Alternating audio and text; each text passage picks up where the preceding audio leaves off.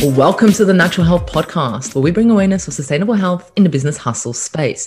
The Natural Health Podcast is perfect for the high performing, business minded individuals who want to work with their biochemistry to achieve success and optimal health.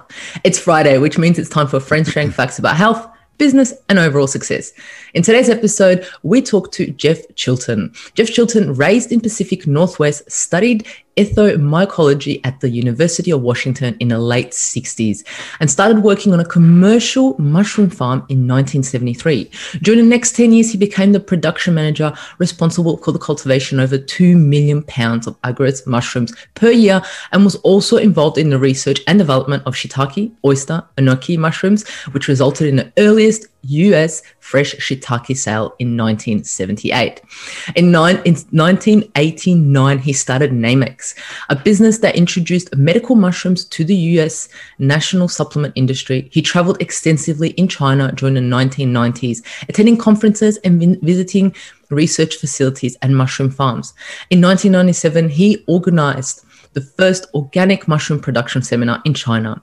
Jeff's company, Nammex, was the first to offer a complete line of certified organic mushroom extract to the US nutritional supplement industry. Nammex extracts are used by many supplement companies and are noted for their high quality based on scientific analysis of the active compounds. Some interesting and fun facts about Jeff are that he absolutely loves fly fishing for trout. He loves to hike in the mountains and also kayak. Welcome to the Natural Health Podcast, Jeff. Hi, Mahela. Thank you so much for having me. I'm really happy to be here. You're most welcome. So, all these activities fly fishing, hiking in the mountains, kayaking it sounds like you love spending a lot of time outdoors. Oh, I do actually. And you know, I grew up in just such a wonderful place, Washington State in the U.S. in Seattle, and and uh, you know, even even when I was young, um, in the Boy Scouts, getting out and and learning how the about the outdoors, and uh, also going out and hunting mushrooms too, because you know this part of the world is one of the best places for wild mushrooms. And you know what's really cool about wild mushrooms is it's like a treasure hunt. So you're out in the woods, you're walking in these beautiful environments, and when you find a choice edible mushroom, it's like finding treasure and it's so exciting and and that just kind of was part of the stimulus for me getting into mushrooms later on because I went on into study mushrooms uh, in university and my field of study was actually anthropology so I was studying the use of mushrooms for food, for medicine, and in shamanic rites um, during university. Uh, but what do you do when you get out of university with a degree in anthropology? Well, in 1971 or two, not a lot, not a lot of jobs. So I thought, well, I'd kind of like to learn how to grow mushrooms. So I went to the only mushroom farm in Washington State applied for a job, got a job. I was there for the next 10 years, literally living with mushrooms. Wow, wow. You can say there's a joke that we say here you're a mushroom, you're always kept in the dark about things. So I guess you were kept in the dark for about 10 years. uh, you know, that that's really interesting because have you ever been to a mushroom farm? I actually haven't. I've grown mushrooms myself, but I haven't been to a mushroom farm. Okay, well, well, the reason we don't really see a mushroom farm is because mushrooms in general are grown indoors, especially in the West, in big kind of warehouse-like rooms indoors. And on this particular farm, we actually used miners' lamps when we went into the rooms growing mushrooms. There you go. Wow, you're real. You're really hunting for that gold. and you know, you know, it's interesting because uh, you know a lot of people think, well, mushrooms you don't need light to grow them. Actually, you do. Mushrooms need light. It's just this one particular mushroom, and there's probably a few others that grows without light. It's the agaricus called the button mushroom. You see it in the stores. It doesn't need light to grow, but m- most other mushrooms need light. Now, you always have to remember mushrooms also need high humidity so they don't like direct sunlight that can dry them out it has to be a moist environment then the sun is fine as long as it's not too hot and dry Yeah, when I got my first box of mushrooms to grow, um, the gentleman said, "Put them in your bathroom." Um, in the bathtub. The ones in the boxes came and put them in your bathroom because it's humidity and all that. And I got some amazing mushrooms out of it. I didn't really know what I was doing. I did a lot of research on it. I was like, I'm trying my best. I was like, when I cooked it up, I was like, I hope I don't die the next day. I bet they were oyster mushrooms, right? They were button ones. Button mushrooms, really? Wow. Well, you know, those are actually the hardest mushrooms to grow. Um, oyster mushrooms are much easier, but you know, the the idea is they need a humid environment. You've got to have 80% plus relative humidity. And so either you have some kind of a, a small tent greenhouse type, you know, setup or you know, the bathroom is kind of like, yeah, well, what what am I supposed to do? you know, move them out when I'm taking a shower, or or and then leave them there and like sort of keep all the moisture in the air and and like, oh yeah, what do I want to go in and use the bathroom? And it's all, you know, it's kind of it's filled with it, mushrooms. It's, it's, like, what's this doing here? yeah, yeah. I mean, I mean, you know, the other thing is somebody say, oh yeah, well, just take them down in your basement like wait a minute you know what if my basement is dry? It's not going to work. You know but people think oh yeah basement it's got to be damp and you know that but but really the key is just they have to have a humidity humidity environment otherwise they will dry out and they won't uh, uh, grow any further. They'll just sort of stop and go it's too dry. I'm not going to stand up any further yeah, 100%. Well, there you go. So there's been a lot of key turning points in your journey to where you are now and you know you're running an amazing business you've started an amazing business done so much research on mushrooms but what made you besides the fact of when you finished uni you're like well i don't know what job i'm going to get so i'm going to start at a mushroom farm was there any drive ever to be like i'm really interested in mushrooms or you know the fungi well you know what? My my field of study really was the use of mushrooms um, for shamanic purposes. So so that was of great interest to me. And look, it's the '60s. We're experimenting with a lot of things. Mushrooms were part of that, and and so so for me, I, I was that was just fascinating. And, and and you know what was interesting about it, Mihaela, was that in in Mexico, they're still utilizing mushrooms in healing ceremonies and nobody knew that until the 1950s when a New York banker who was studying mushrooms worldwide and had a Russian wife who loved mushrooms and taught him that same love. They went to Mexico when they heard about it and back into the mountains and, in a sense, rediscovered that this was still going on. It was essentially hidden since the uh, Spanish had arrived and suppressed it all back up into the mountains. They carried on despite the Spanish doing everything they could to stamp it out. You know, it's kind of like if, you know, whenever one religion you know comes in and takes over from the other the first thing they do is try to stamp the other one out. And that's what they did all across central and south america. But can you imagine this? And then what what i found as well was that mushrooms have been used for thousands of years in ancient religions as well. So so it was just very fascinating to yeah. me and and so how do you how do you take that and move forward with it and make a living and everything else. And I thought, well, I'd love to learn how to grow mushrooms. So let's let's just uh, you yeah. know go to a mushroom farm and get a job, and and that just sort of started my whole career off, so to speak, from there. Yeah, it's brilliant getting in the in the starting of how where they start the mushrooms. But I want to know a little bit about shamanic um, uh, reasons they use them. What was the main reasons why they were using them in the rituals, and how were they using them back in the day? Oh, well, you know what they were doing, and this is this is in Mexico, how the what's called a curandera, which is a native healer that's kind of like uh, an herbalist in a way. Um, they would first of all, it was all done at night. Uh, the their patient would be there, and what she was trying to do in this case, it was a woman. She was trying to diagnose the illness of the person that came to her. And, um, this is not to say that they didn't have access to other doctors and maybe not to the same extent that we would in the city or something like that.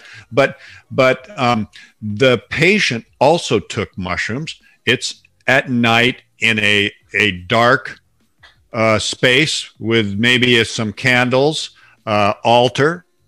And then she is going into what we might call a trance but let's just say she is bemushroomed and so is her patient.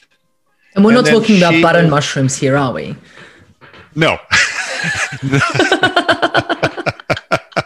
no, no. Were you talking about button mushrooms? No, I'm not talking about button, button mushrooms. I'm talking about mushrooms that actually are used, uh, uh, you know, for shamanic or healing purposes, and and so uh, they're called psilocybe mushrooms, actually. And, and so, so you know, she is, and this is not uncommon. She's she's chanting. She's got certain chants that she's using. She's also using percussion to get into a rhythm and a vibration, to get into a space where she can then um, somehow, and I can't tell you how. I don't know. She she is trying to divine what is going on with this other person, what their illness is. And, and, you know, she knows what the symptoms are. They've told her and so on. And, and, then she's trying to see if she can heal the person. Now, look, a lot of illness, even chronic illness, can be psychosomatic. Uh, um, and and and that's always something when you you know, or even mental illness. Uh, so you could look at it. For example, today they're actually using these mushrooms uh, uh, in clinics. Doctors in the West now are using them for people with mental illness or people who have addiction issues. Um, so it, it is looked upon now as a breakthrough in in Western medicine. and here it is. She comes from a tradition where they have been using them for thousands of years and the all of her knowledge has been passed down from person to person from healer to healer. So she has certain mentors that she's worked with. And, and you know we're talking about a village deep in the mountains that in the 50s there were no roads in there at all. You had to get in there on horseback or walking in. Literally no roads. It's deep into the mountains. I, have been there to this village. Um, when i went there was actually a road which was back in the early 70s the first time i was in there but and then later on that road got paved uh, so now it's it's got vehicles and stuff back there, so it's changed a little bit. But no, they still deep in the mountains back there. They still use these mushrooms for healing purposes. Yeah, wow. It's an actually beautiful story when you understand the healing process and having someone that chanting, the the clapping, you know, the whole experience. I think that's that's magical. That's absolutely beautiful. And there's so much healing that can occur there. And I'm actually really happy that we're finding that as a breakthrough now. I know it's a bit, you know, late, in not we shouldn't say late, but it's I'm so happy that we're seeing it as a breakthrough and we're adapting it. We're not just rejecting it. Yes, well, you know, and, and, unfortunately, what what happened because they were beginning to explore this in the early '60s, uh, and partially because of this discovery. Um, um, besides that, the also the discovery of uh, LSD, and so they. Um, you know, psychologists, psychiatrists, physicians were starting to use these, especially for things like addiction and and just um, trying to you know people who had certain types of mental illness would would uh, definitely uh, do very well on this but then prohibition came in and, and, that just stopped it and nobody was able to get licenses to use it and, and instead they started putting people in jail which and, and you know it's interesting because you know when you look back in history prohibition of these types of plant medicines has gone on a long time. That was, a, in large part, what happened during the Spanish Inquisition. Uh, and all across Europe during the plagues, they were prosecuting uh, natural healers, many of whom, most if not whom, were women. And, and, and it was a, a terrible time. And it's just like, and they stamp it all out, and then it sort of comes back because they can't get rid of it completely. And, and so right now we're seeing, you know, prohibition starting to be lifted. Uh, um, just like right now in Canada, they've they finally legalized cannabis, and now they they actually will give you a license if you're a um, medical doctor or a, or a psychiatrist. You can actually get a Health Canada license to utilize these mushrooms with your patients. In fact, I just listened to a um, clinical psychologist last week. I listened to a, a, a presentation and he was talking about his practice and six uh, patients in particular and talking about the different things and how he used this and and how it went and the benefits that he had with some and some that didn't and and so it's really fascinating and I'm really happy that it's happening because you know can you imagine living under prohibition where where you were subject to possibly being thrown in jail mm. They're not killing you like in the inquisition but it's prohibition and they can put you in jail.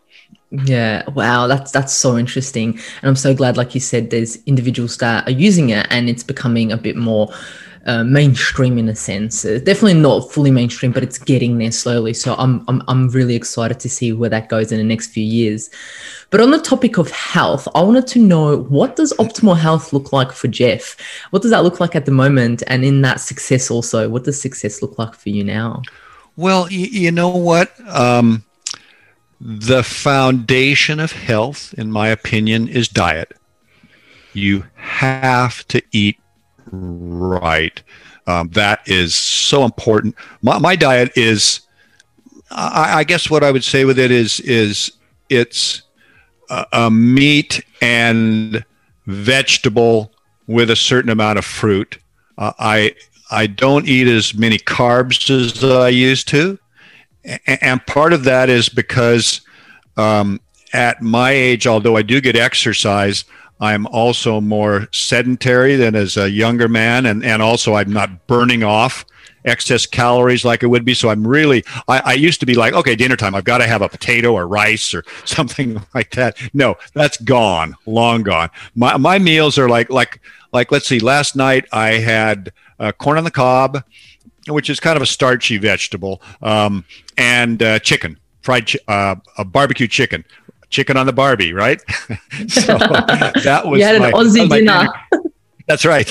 And, and so, you know, for me, when I go to the store, I'm got all sorts of vegetables that I'm buying. And, again, I, am a meat eater, so I, I will eat meat and vegetables. And then I've got, I really love oranges. So I'm always got oranges around and, and I love apples too. So that's my basic diet, which again, I think is absolutely essential. And, and a part of that too is, is you know whether it's working or not in terms of uh, how your, your um, whole internal system feels. Uh, how you're eliminating everything. That's all tied, tied into that. So diet is is crucial. Second, I spend an hour and a half every day in a I have a nice little home gym. It's a it's a weight workout. Uh, and then you know an hour of that and then 30 minutes on the floor doing exercises for my core. So hour and a half there. And and look that is sort of like every day. I don't care. Every day i'm right there doing it. And and you know that's something too, Mahela, where it's like if I do that, I can always say, you know, yeah, I got something done today. Yeah. I love that. consistency is key, and especially exercise is, and like you mentioned, two things: nutrition and exercise. These two things are absolutely key to achieve optimal health. Oh, absolutely, and and then the other, the third part of that is walking. I so underestimated. My, my mantra is get out of your car, walk, get out there. You know, I'm not a runner, but I love walking. I would rather walk than be on a bike, actually. And, and I live in a community where we actually have a, a separated uh, walking path. We call it the multi use path. you can bicycle on it, you can walk on it, you can skateboard on it, and it is completely separated from the road. So so you feel like you've got your own path and it's and it's paved and, and, I can walk to the beach 20 minutes to get to the beach or 20 minutes walking into town and then I've got a, a, bunch of other woods walks around here that I can take. So, so as long as it's not raining, which it during the winter it does a lot, um, I will be out and try to get out and walk every single day. Yeah, that's amazing. I love that. Getting in touch with nature, walking, eating right. I lo- absolutely love that. Key to health. Breathing fresh air, too. I mean, and, and just, you know, look, at my age, I have friends that are their bodies are wearing out. And, and, you know, I know people who've had knee replacements, hip replacements, and, and I haven't had any of that. I, I don't take any pharmaceuticals at all. I know I've got plenty of friends that have are taking multiple types of pharmaceuticals. I, I stay away from pharmaceuticals. I don't want them. You know, it would have to be very rare for me to take a pharmaceutical. I mean, the, the, closest I get to a pharmaceutical is maybe the occasional ibuprofen or something. that would be about it, you know? Wow, that, that's amazing. There you go. A testament to what, what exercise and what nutrition does for you and, and others, individuals. We're all human, so it affects us the same.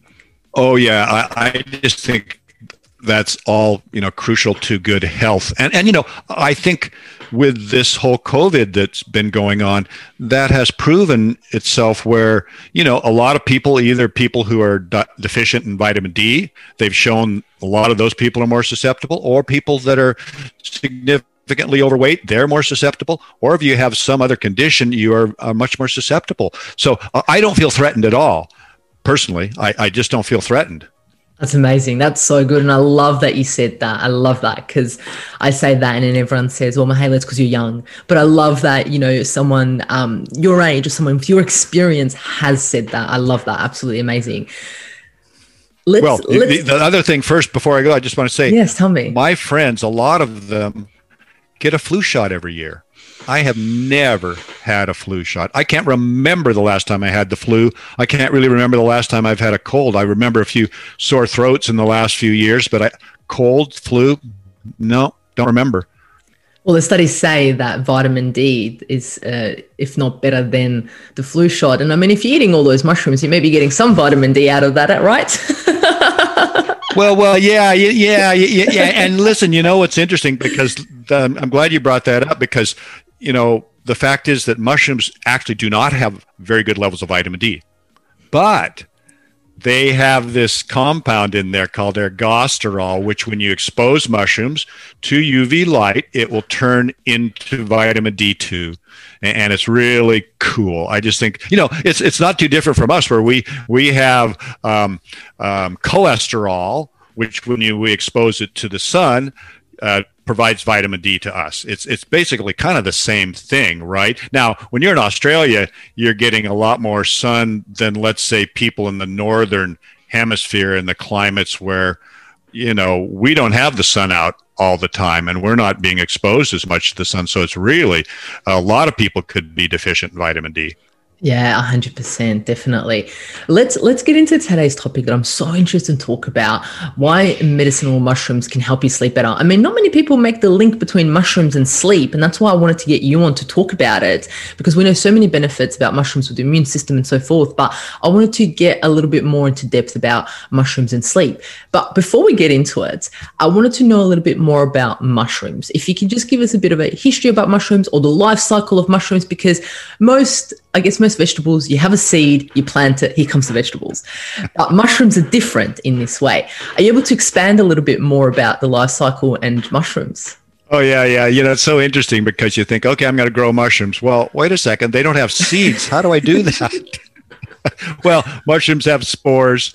Uh, um, the spores are on the wind currents. They they spread and they fall on the ground. They fall on wood when conditions are right, which is generally a certain amount of moisture and humidity, the spores will germinate. They'll germinate into a very fine thread like filament. And when multiple filaments fuse together, they will form a network. And that network of these filaments is called mycelium. Mycelium is what we call the vegetative body of this organism. Now, the mycelium is really cool because what it is is one of nature's recyclers. So it's it's like feeding on all of that organic matter that falls to the ground every year, and it's like we we would be like up to here in it without mycelium and bacteria and other things that are feeding on it, and ultimately breaking it down into humus. So it's very important for the natural cycle. So this mycelium is out there. Uh, gathering nutrients in its own body and then when conditions change, and, and in this part of the world, it's in the fall. Uh, the rains come, humidity goes up, up pops the mushroom, which we call the fruiting body. And that will take uh, maybe two or three weeks to mature. And as it does, it comes up, the cap expands underneath our gills, and that's what produces the spores. And so now we've completed a life cycle. So we've got spore, mycelium, and mushroom. And what we would say is those are the three plant parts to this organism that we you know we commonly say oh it's a mushroom but it's got these different stages and parts to it and that's very important because when you're looking for an herbal medicine you know uh, if it's ginseng it's the root if it's echinacea, it's the flower. If it's ginkgo, it's the leaf. The plant part is really important for the medicinal compounds. So, so now that we sort of established that, I mean, really, the, the thing is, is that okay? So, what plant part is going to be the best in traditional Chinese medicine? They've used the mushroom. I mean, they haven't been able to use the mycelium because what do you do? Dig it up? it's like it would be very difficult to dig it up. So they've used the mushroom, and the mushroom is like a, a biofactory. It is producing all sorts of interesting compounds. The mycelium is fairly simple in a way. Uh, it, the key thing it's doing is secreting enzymes, which is very interesting. Uh, to secrete those enzymes to break down different types of wood and plants and uh, whatever organic matter out there. So different species will have different enzyme systems. So some mushrooms, why they're growing on a certain, let's say, a compost rather than wood, well, it's the enzyme system that they've built up over all these years. And what's really kind of interesting is that most medicinal mushrooms grow on wood.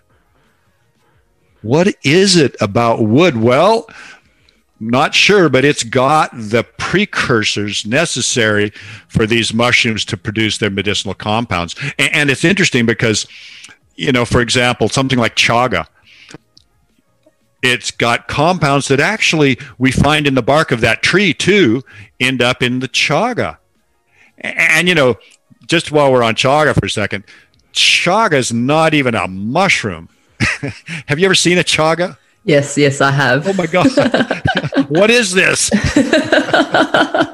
Definitely does not look like a mushroom, does it? no, no, it's this gnarly black thing, you know, and and actually it's the the thing about it is is chaga is not even mycelium. Chaga is actually a manifestation of a fungal disease of this tree. It's it's a canker you know? So so what happens is this infected tree as the mycelium which has gotten into the tree and starting to colonize the inside of this live tree it's a parasite um, the tree will react and it will start to push out like it's trying to you know no get out of here. I'm pushing it out. And it pushes it out and next thing you know it starts to form this gnarly black uh, um, growth and, and if you pull it off, it's kind of got this black outer area, which is made up of melanin. And then the inner part of it is actually broken down woody tissue, but the amount of mycelium in there is only about 10%. So this chaga is not really even fungal. it's it's about 10% of a fungus. Uh, uh, but we call it, you know, we sort of call it a mushroom, but it's not really a mushroom and uh, and it is used medicinally, which is which is interesting, and and it has compounds in it which are called triterpenoids, which come from the wood and the tree. These triterpenoids, very interesting compounds, antiviral, which is wow, that's that's pretty cool. And also, chaga has has uh, um, uh, immunological benefits as well. Chaga and reishi mushroom both have these triterpenoids, and reishi is the mushroom that I think of when you're talking about sleep. Um, reishi has got some pretty good research behind it that says it's calming, uh, um, kind of lowers stress a bit, and and have found there have been studies showing that it can treat insomnia. So, if there was any mushroom out there that I would be using for sleep issues, it would definitely be reishi mushroom, and, and um, I, I, don't. I, I, use. It's funny. I use reishi in my coffee in the morning. so so you know, and that's kind of interesting too because in a way that's um, that just goes to show you that these mushrooms can have different benefits and maybe are different for different people. So I, I would not use reishi in the evening. Uh, in fact, I don't really drink tea or anything like that in the evening. Whereas in the morning, uh, I like coffee and I will put reishi into my morning coffee. And, and reishi is bitter. Have you ever tasted reishi? Yes, very bitter. Very bitter. And you see, that's one of the ways too that you can tell if you're actually got reishi because it's so true. There, you might taste them and you go, ah, this is not very, actually tastes kind of good. no, reishi, we would do what we called the reishi challenge at trade shows. And we have a little bowl of products that claim to be reishi, but really aren't and then we'd have our reishi extract and people would say okay try these and they try the the this other product and they taste it go oh yeah that kind of tastes good. I'm like okay try this and they they try the reishi extract and you know the bitterness just kind of explodes in your mouth and they're like oh give me some water please. Yeah and that in itself has many benefits uh, when you think about the digestive system when you think about the nervous system yes Yes, bitters, right? hundred percent. What what happened to bitters in our Western diet, Mahela? We need to have it before every meal to get those enzymes functioning in the gut and get them production and everything. We need those bitters. We do indeed. And instead, what do we get? Everything's got to be sweet, right? Sweet or salty. And and it's like, well, yeah, I get it. I, I like salt too, and I do like sweet, but not in everything I eat. We definitely need those bitters 100%. So you were mentioning talking about reishi, right? I, I, I, love that. Reishi is also known as like the immortal, like immortal mushroom. By the, the mushroom Chinese. of immortality. Yes, by the, by the Chinese. They absolutely love it. And there's so much research done on this particular mushroom and it has so many health benefits. And I guess in regards to sleep, I guess the way that I see it being linked to sleep, and correct me if I'm wrong, is that it actually modulates cytokines and modulates our immune system, and therefore it allows us to get that deeper sleep. Is there any other aspects that it can help with, or is that would that be one? Well, you, you know what? I mean, you're really talking too about the basic uh, activity of medicinal mushrooms, and that that comes from the the beta glucans in there they are uh, immune system modulators or, or what I like to call um, potentiators. So they are uh, um, there's something that we have receptors for beta glucans, which is interesting in and of itself. And that's a whole discussion to some degree that's out there about why we have these receptors and so on. But but when we eat uh, eat mushrooms, and, and look, 50% of the cell wall of most mushrooms are beta glucan. 50%. so so um, when these beta glucans, when they get down and they, these receptor sites are in the intestines and they get down and they will hit the receptor sites and that will stimulate the production of uh, macrophages, T cells, NK cells, and cytokine production. So, so you know, for me, when I and, and this is one of the things too about mushrooms that I think is so important is that I look at them as, as food as medicine. Food is medicine, and that's why I'm always saying, eat mushrooms. before you supplement, eat mushrooms because they are one of those. You know, don't you think everything in our diet should to some degree be be medicine I, I, mean nutritionally it's a medicine in a way but if it had other properties and we're learning about like a lot of vegetables that have these really interesting compounds in them. So it's like food is medicine? Yeah that, that's the way it really should be and that's how we should be approaching our diet. We want to eat something that is going to feed us nutritionally and medicinally. That's the optimal diet in my opinion yeah, 100%. I, I, say we look at our food as in how it's going to feed ourselves, not feed us. So the food that we're putting in us, what is it going to do to our biochemistry, not just to our, like make us happy and have all that, um, yeah. you know, that, that sweet food that you were talking about. It's just how, how do we feed ourselves the best? And mushrooms is definitely one way. Oh, they, they absolutely are. And, and, you know, they, they've got such a great, nutritional profile. And you know, when I first started at the mushroom farm in 1973, the traditional uh, um, people that were nutritionists would say mushrooms are essentially a garnish. They're, they they got a nice flavor, but they've got no nutritional value. And the reason they said it is that mushrooms are low in calories, low in calories, and actually high in fiber. So so they're also feeding the microbiome. They're, they're a, a prebiotic. So so it's a high fiber food low cal the one of the the uh, carbs in there. So it's so it's they're really uh, high in carbohydrates but the carbohydrates are really positive carbohydrates like mannitol which is a very slow acting uh, carb, slow acting sugar. It, it, takes, I think, the four times as long to get through our system than than a, let's say a potato or a, um, rice or something like that. You know, again, mushrooms do not have starch. They actually, and this is interesting too. Mushrooms have glycogen as their storage carbohydrate wow. So do we. It's like huh wow that's that's interesting. I mean we we share certain as- attributes with fungi. I was going to um, say we're, we're really alike to fungi aren't we? More than animals in some instance. Yeah yeah. It's it's an plants. interesting yeah it's an interesting subject actually because because fungi also breathe oxygen exhale carbon dioxide and and like we do. And so so we we do share certain attributes.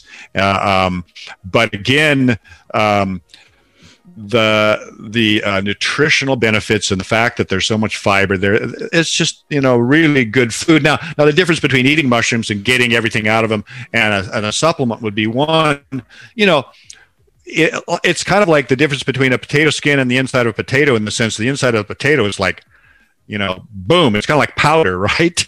So so uh, and and it's kind of pre-digested in a way. You know how uh, um, so basically when we're eating a mushroom you know, most of us don't chew the way we probably should. So we can chew those up, but it's still a lot of fiber there. So generally speaking, when we take something that's been ground to a powder, we're going to have access to whatever's in there a lot sooner than we necessarily would and that's where with supplements that that's probably something that we want something something that we are going to get uh, what's in there because we're taking a small amount with a supplement. Maybe we're taking uh, a thousand milligrams, two thousand milligrams, something like that. So, so uh, that powder, it's it's just like you know surface area.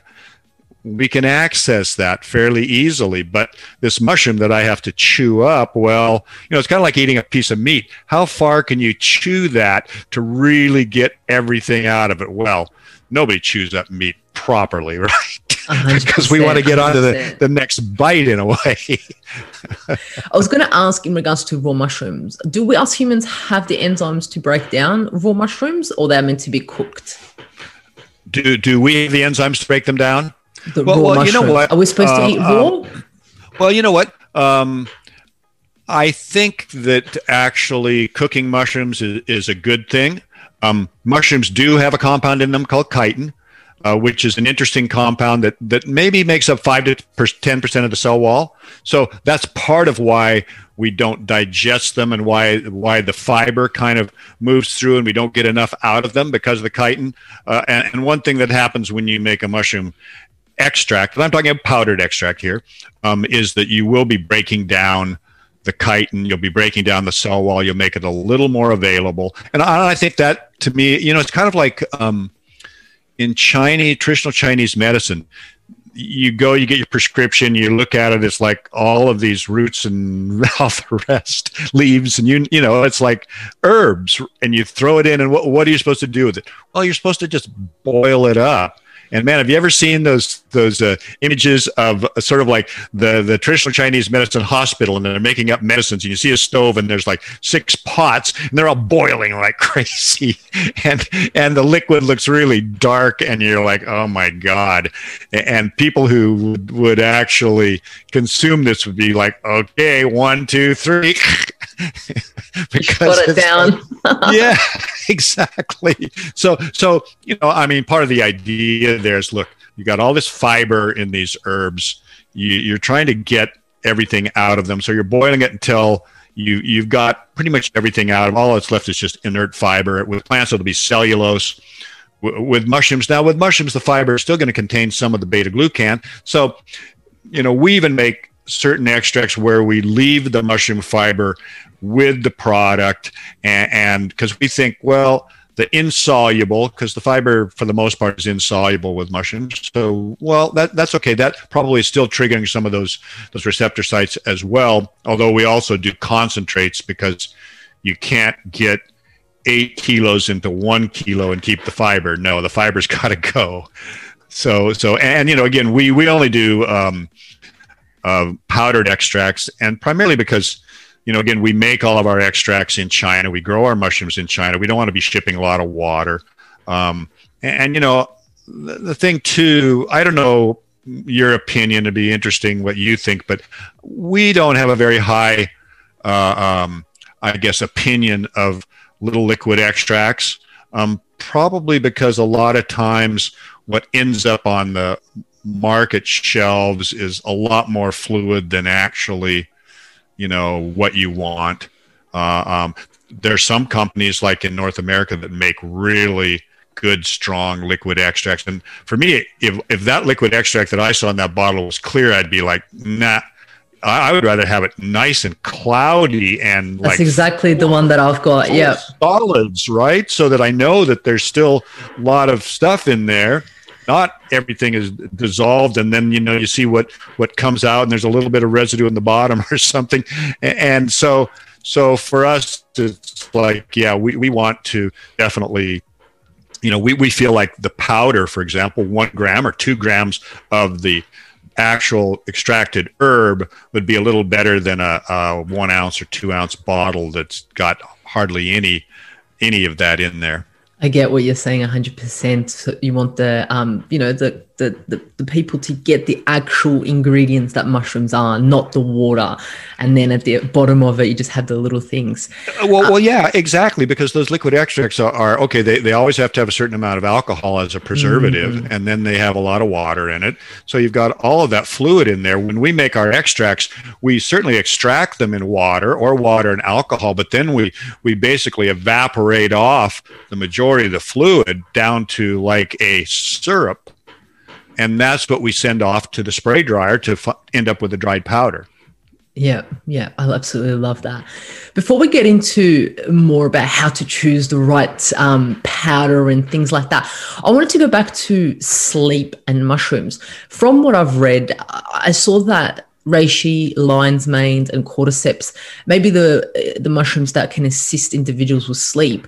What are your thoughts on that, and how do you think they'll be able to help someone? Well, you know what? I, I have to be frank in the sense that that sleep for me is like just one sort of arena that, in a way, is mostly, as far as what I've read, uh, geared towards reishi mushroom. You know, the other thing I would say is like any kind of dis-ease. Uh, um, if we've got a, a mushroom that is working on you as a whole and providing you with these immunological benefits, which basically means uh, you are more competent to deal with challenges or what's going on. And, and, this kind of, in a way, speaks to the fact of mushrooms being considered adaptogens, where they are looking, that, that's basically non specific in a way. and, and, and that's that's kind of what I how I like to um, think of them. You know, and, and it's just kind of like it's not something where you're like, oh, I can't sleep. I better take this mushroom and then I'm going to sleep good tonight. It yes. doesn't work that way. You know, it really doesn't. You have to incorporate them into your health regimen, whether it's eating mushrooms or supplementing them. You have to take them. Every, it's it's kind of in a way like taking a vitamin. The way I look at it, because it's like when you take your vitamin, you don't the next day say, "Oh God, I'm so glad I took that C. My cold is gone." You know, took that vitamin C. It's all good now. No, that's not how it works. You you really have to take them regularly. So so like like with cordyceps the way I look at cordyceps is that it, it has been used traditionally for what's considered neurasthenia, which is you're you just can't get o- get out of this illness that you're in. You're just kind of tired. You're you're fatigued, and, and you know actually it's interesting because sometimes when you feel tired and fatigued you might not sleep very well because of that or maybe you've slept during the day and then you go to sleep at night and you can't get to sleep.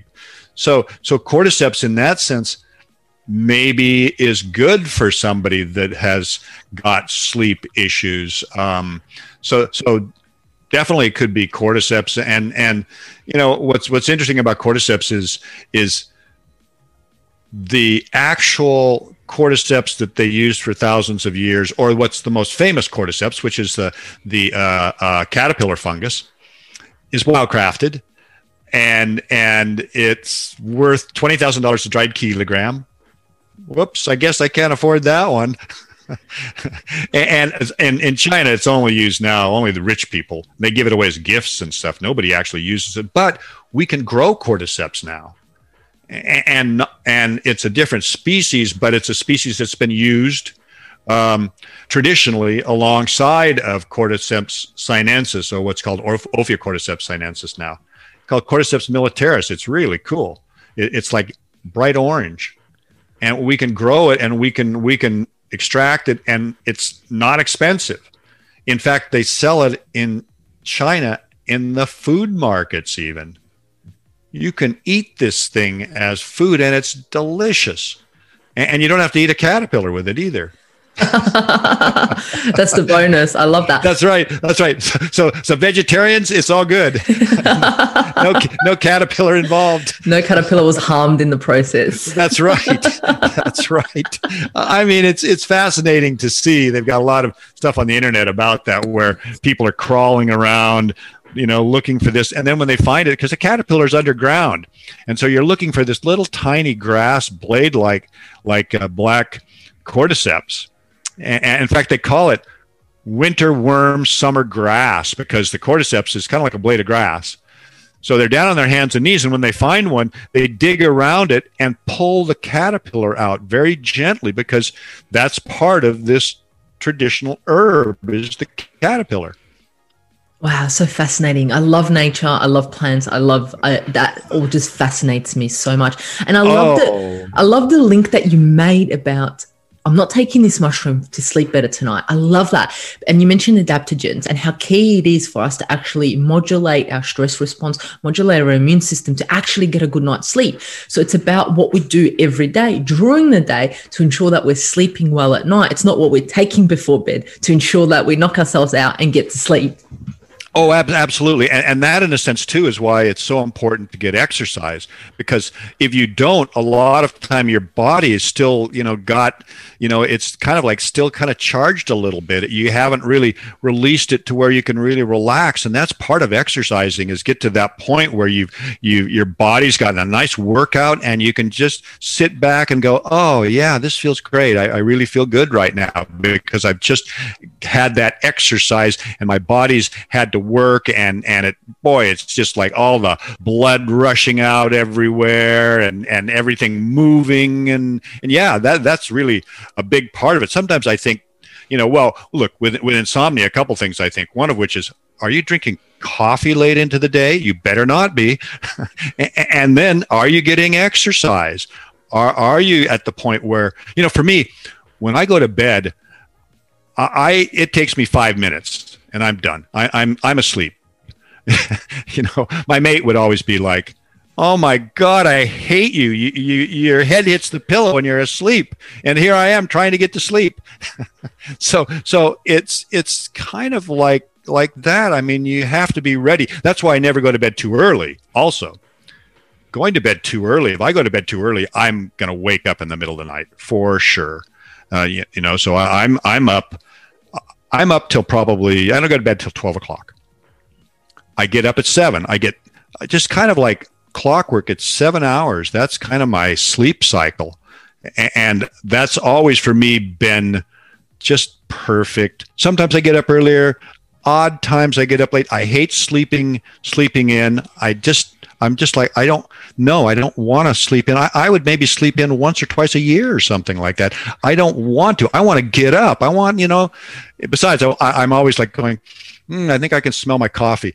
I love that. I absolutely love that. what I found interesting whilst doing a little bit of study on mushrooms is that there was a recent research issue in February uh, 2021 that examined the addition of mushrooms to the US Department of Agriculture food patterns.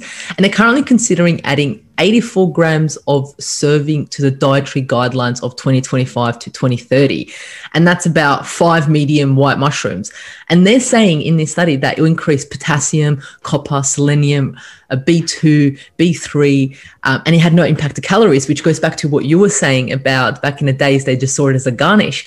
Yeah. So what, are, what are your thoughts on that? In them saying that you, we should include about 84 grams, which is five medium white mushrooms, to the dietary guidelines? And now is that per what's the the like per week or what is the food pyramid saying on that? I'm not too sure. It just said currently considering adding 84 grams of serving of serving to the dietary guidelines.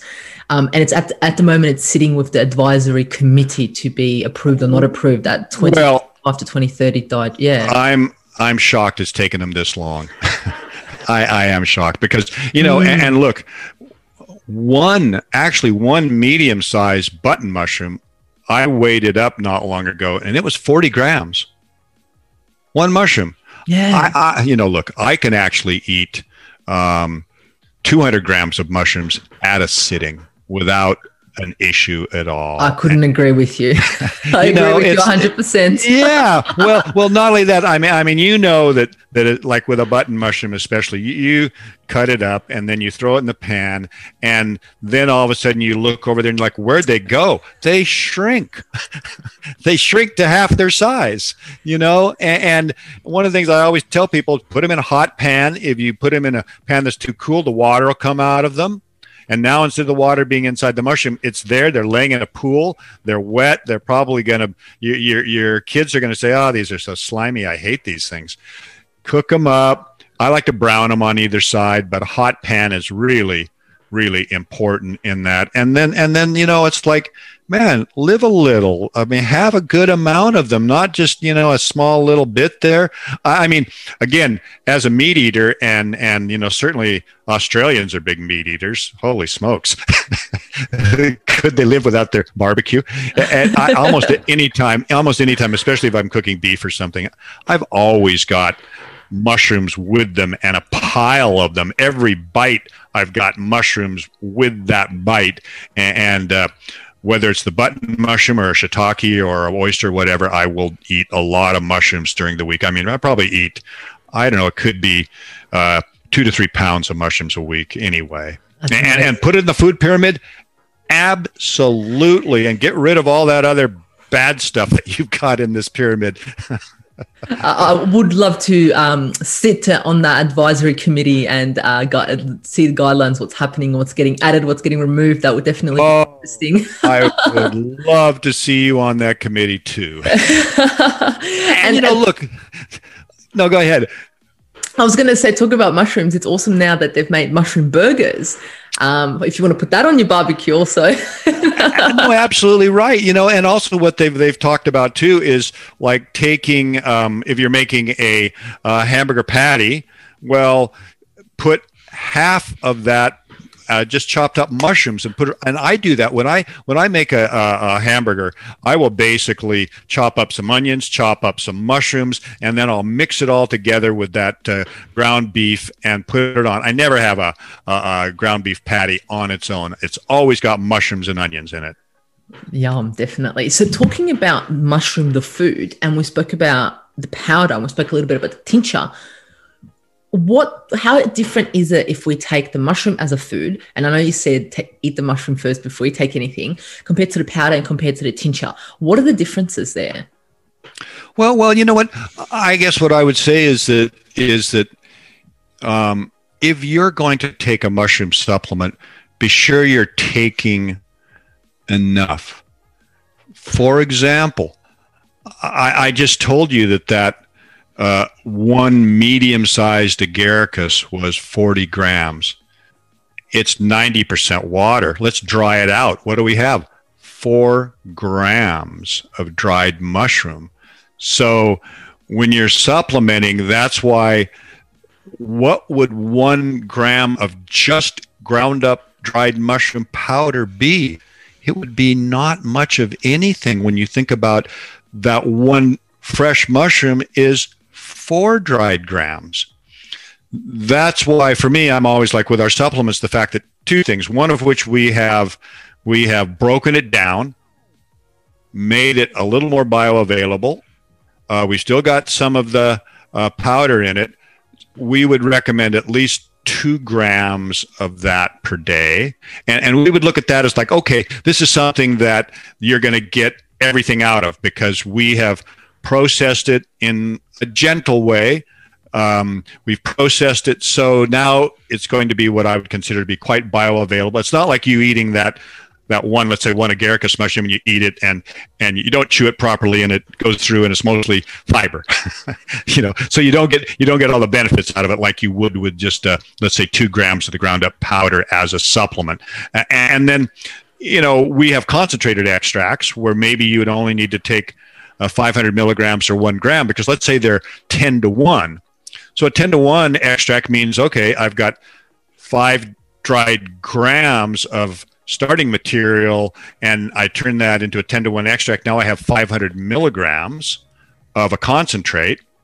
So, so now I'm getting the equivalent of five dried grams of that mushroom, whatever it is, whether it's reishi or lion's mane or something like that. And it's interesting, uh, Mahela, because in Japan they did some studies with lion's mane, and and what they used was three dried grams of lion's mane powder So all they did, and they had a control group. They gave them lion's mane. They did a battery of tests. After 120 days, they tested them again. The group that was taking the lion's mane did better than the control group. They stopped taking them. 30 days later, they tested them again. The one that did better dropped down to the baseline of the other group. Well, you know, it's it's like 30 people in either group and, and so you say okay it was a small study but it's still kind of interesting. And, and, and again, my point being that they used three dried grams of the mushroom, which would be the equivalent of actually 30 grams of, um, of a fresh mushroom. So, so that's why I'm always saying, look, be sure you eat mushrooms because you might be getting enough eating them, especially if you're if you're eating a hundred grams of fresh mushrooms, which is 10 grams of dried mushrooms. Okay, you're not chewing them well. You're not getting, they're not digesting as much, but still 10 dried grams. Yeah, that's amazing. So definitely start eating those mushrooms and a variety, not just the button mushrooms that we get at our local supermarket. Try and go into the Chinese supermarket or a health organic, you know, uh, shop where you can get a variety of mushrooms and explore, cook with them. I love the enoki and mushrooms, cooking with them because they kind of look like little spaghetti things. Oh my God, I love enoki mushrooms. Aren't they wonderful? They're absolutely amazing. Absolutely love them. They look like little, yeah, they're just like little, it's just awesome cooking with them. It's kind of like, oh, you make different flavors with them and all these stuff. You get so much out of them. Yeah. so for, so for the consumer that's going to buy a mushroom powder because they want to get the benefits from whatever it is from that mushroom that they want to get the benefits from, what's something that they need to look out for to get the best quality for them?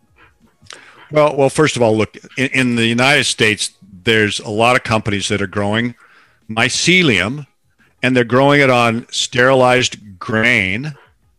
And, and actually, mycelium grown on sterilized grain is something that we've used as seed for growing mushrooms for uh, almost 100 years. But and it's process that's in the lab. and so what they do is they grow out this mycelium on the grain and then they will dry it, grind it to a powder, grain is all, grain and all, and call it mushroom. So a not. lot of what it's not. It's, it's not. not at all. No. So so if you if you see a mushroom product and turn it over into the facts panel and it says mycelium, I would avoid it.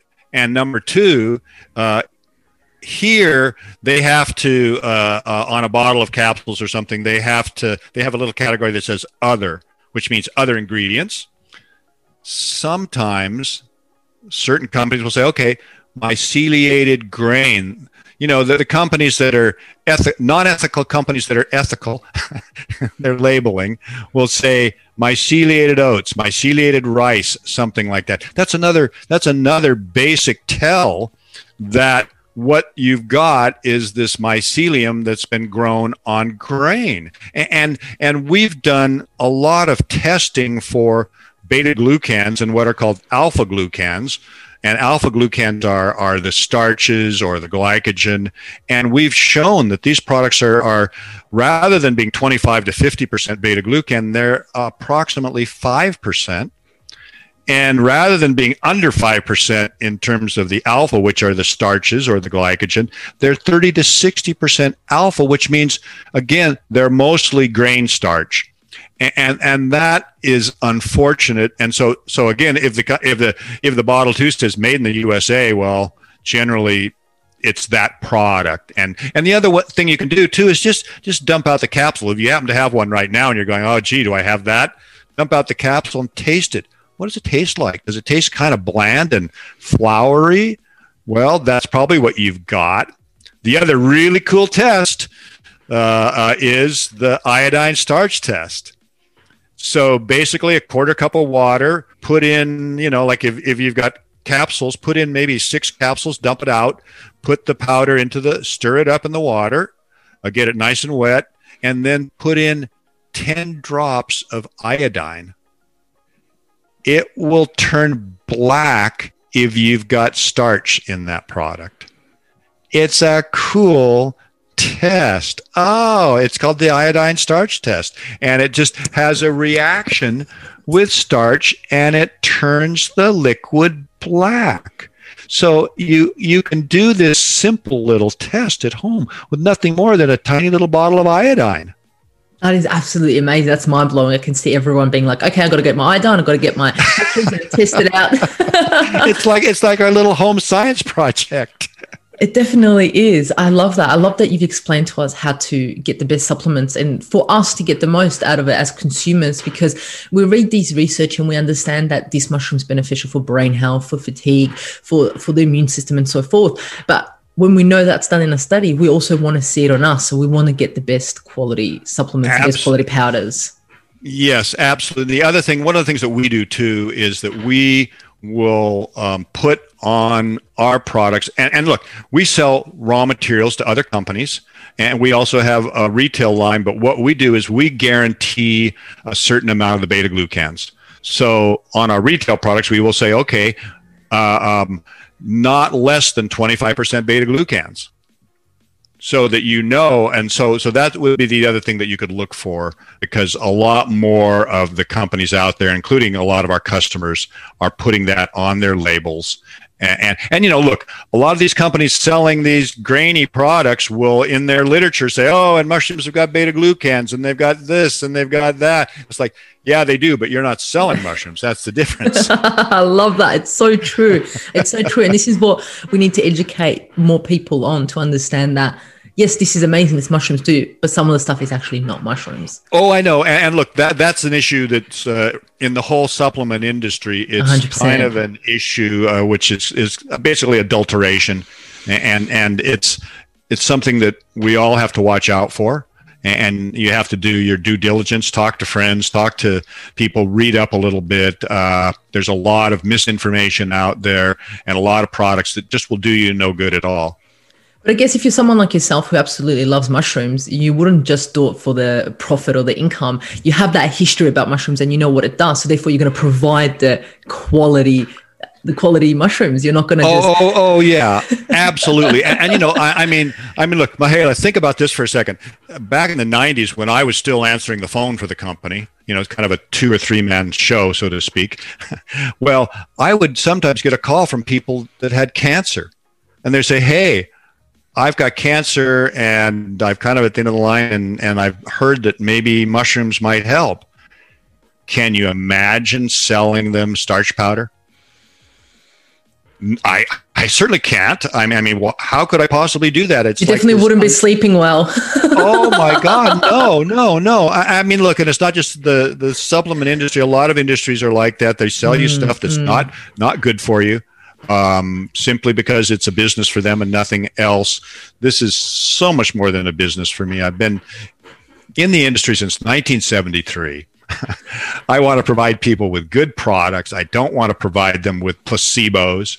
Um, no, I want to provide them with a high quality product, and that's something that that we do and we really feel is absolutely important. 100% and I absolutely love that. So now to wrap it up and all the information you provided us, what would you provide as some practical tips for in- people to include mushrooms with? If that is certain mushrooms at a certain time or certain mushrooms for something, what would be uh, some practical tips for the audience to incorporate now, now that they know a little bit more about mushrooms? Well, well, you know what? I, I would say first of all, if there's any one particular mushroom, if you're thinking, oh, you know, my my immunity, I, I feel like you know I'm constantly getting colds or or you know the flu too often or something like that. Well, well, try reishi mushroom. Uh, I think that is really the number one medicinal out there so try reishi, uh, um, supplement with it, and, and, be sure that you you know that it tastes bitter, and and uh, and, and then again, really for me, I just think look, there's a lot of ways to use mushrooms as food. So many different ways. They're so versatile. You can do anything with them, you know, really anything. And and um, you know, it, in Australia, a lot of people eating beef yeah, try them with with your with your meat, and try that hamburger that's half chopped up mushroom, and and just think about all the. I mean, stir fries, uh, eggs. Oh man, and, and look, shiitake mushrooms. Did now? Did you say? Do you have access to shiitake mushrooms? Yes, we do get shiitake mushrooms. They're delicious. They're my favorite mushroom, my favorite edible mushroom. They're so delicious. Uh, and, and, in China, they're called xianggu, which means fragrant mushroom. And they have this, this absolutely heavenly odor. I mean, it's just a beautiful mushroom flavor and odor. And, I would tell, you know, that is a true medicinal mushroom that if you're eating that regularly, um, man, you are getting one of the top quality foods out there, fungal foods. So definitely uh, put shiitake mushrooms into your diet. If you like agaricus, do that too. But but really, you know, incorporate them in, and and there's so many ways to use them. And um, you know that that's what I say. Eat mushrooms, and then reishi mushroom, the number one supplement. And then after that, you know, of course, you know, if you want to try lion's mane for, see if it uh, helps you cognitively, and don't underdose yourself don't do not. I, I, mean think about it for a second with supplements. Why is it that every supplement tells you to take two capsules? You know it's like why is there normally 60 capsules in a bottle and they tell you to take two? Well very simple. It's a month's supply right? So so as a as a um, does a 150 pound person and a 250 pound person both take two capsules? No. well, no, of course not. So, so think about that too. You know, really think about that. It's really important. So, so don't always just go with that what they're telling you on there. Mushrooms are are safe. They're they're uh, you know, it's like they're a food. They're also uh, have this medicinal value. So that's that's what I would say. Thank you so much for sharing that insightful information with us. I can just imagine everyone that's listening is like, okay, on the shopping list, I'm gonna put shiitake down. I have to find recipes for shiitake, and then um, hopefully getting some, you know, the other mushroom benefits with their supplements if they decide to go that way. I absolutely love that. So, look, Jeff, to finish off, I ask all my guests, as this is a natural health podcast, what would be your best kept health hack? And if that's something that you do every day, uh, once a week, once a month, what's something that you do that really gets you healthy or, and a little hack that you do? Well, I, I guess for me, it would be getting outside and into the natural world because people get, you know, especially these days, people get trapped indoors uh, and people also sit too much. I, am lucky here. I've, I've got a property where I've got an old growth forest, forest, and I'm also on the water. So I can take a walk right down to my beach and, and I can get, you know, so anytime. And, and one of the things I do is I get up all the time. I don't sit in this chair for long. uh, I'm up every 15 minutes or something walking around and then then every hour or two I will just go outside, walk down to the beach through my forest, breathe in the air, get a little bit of stimulation there, uh, get a little circulation going. That to me is is uh, something that that helps me out a lot during the day. And of course, most days if it's sunny, I'll go out for a 1 or 2 hour walk. Yeah, it's underestimated walking and the power of nature, being outside and exposed to that fresh air and that oxygen. Yeah, yeah. I, I mean, I, it's ama- amazing to me that now people are talking about, oh, yeah, we now are going to have groups and we'll take you out to nature to get you, you know, and I'm like, ah, really? It's gotten to that point where where we have to have others take us out to nature because we're so, you know, like um, I guess far off and away we, we just sort of like no longer have that relationship to nature and a lot of people don't and i find that disturbing yeah, definitely. And it's good that we are hopefully all going back to nature and walking and getting in touch with nature. So thank you so, so much for your time today. You've educated us a lot about mushrooms, about sleep, about the benefits of mushrooms and other ways, and how to choose the best supplement. I absolutely love that. So I want to say thank you, thank you so much for being on the show. And if anyone wants to get in touch with you or with your company and think, what is the best way? Well, come to nammex.com, N A M M E X.com. We've got a lot, I've got a lot of great slideshows there, how we grow our mushrooms and, and a lot of information about them. Or you can come to realmushrooms.com. That's the retail site. And we've got a ton of great content there. So come for the content, learn more about the mushroom world uh, from those two websites educate yourself about mushrooms. Wonderful. Thank you so much, Jeff. Really appreciate your time. You're welcome, Mahela. It's just been great talking to you. Thank you so much for having me. Thank you for joining us on the Natural Health Podcast. And remember, the missing link between failure and success is your health.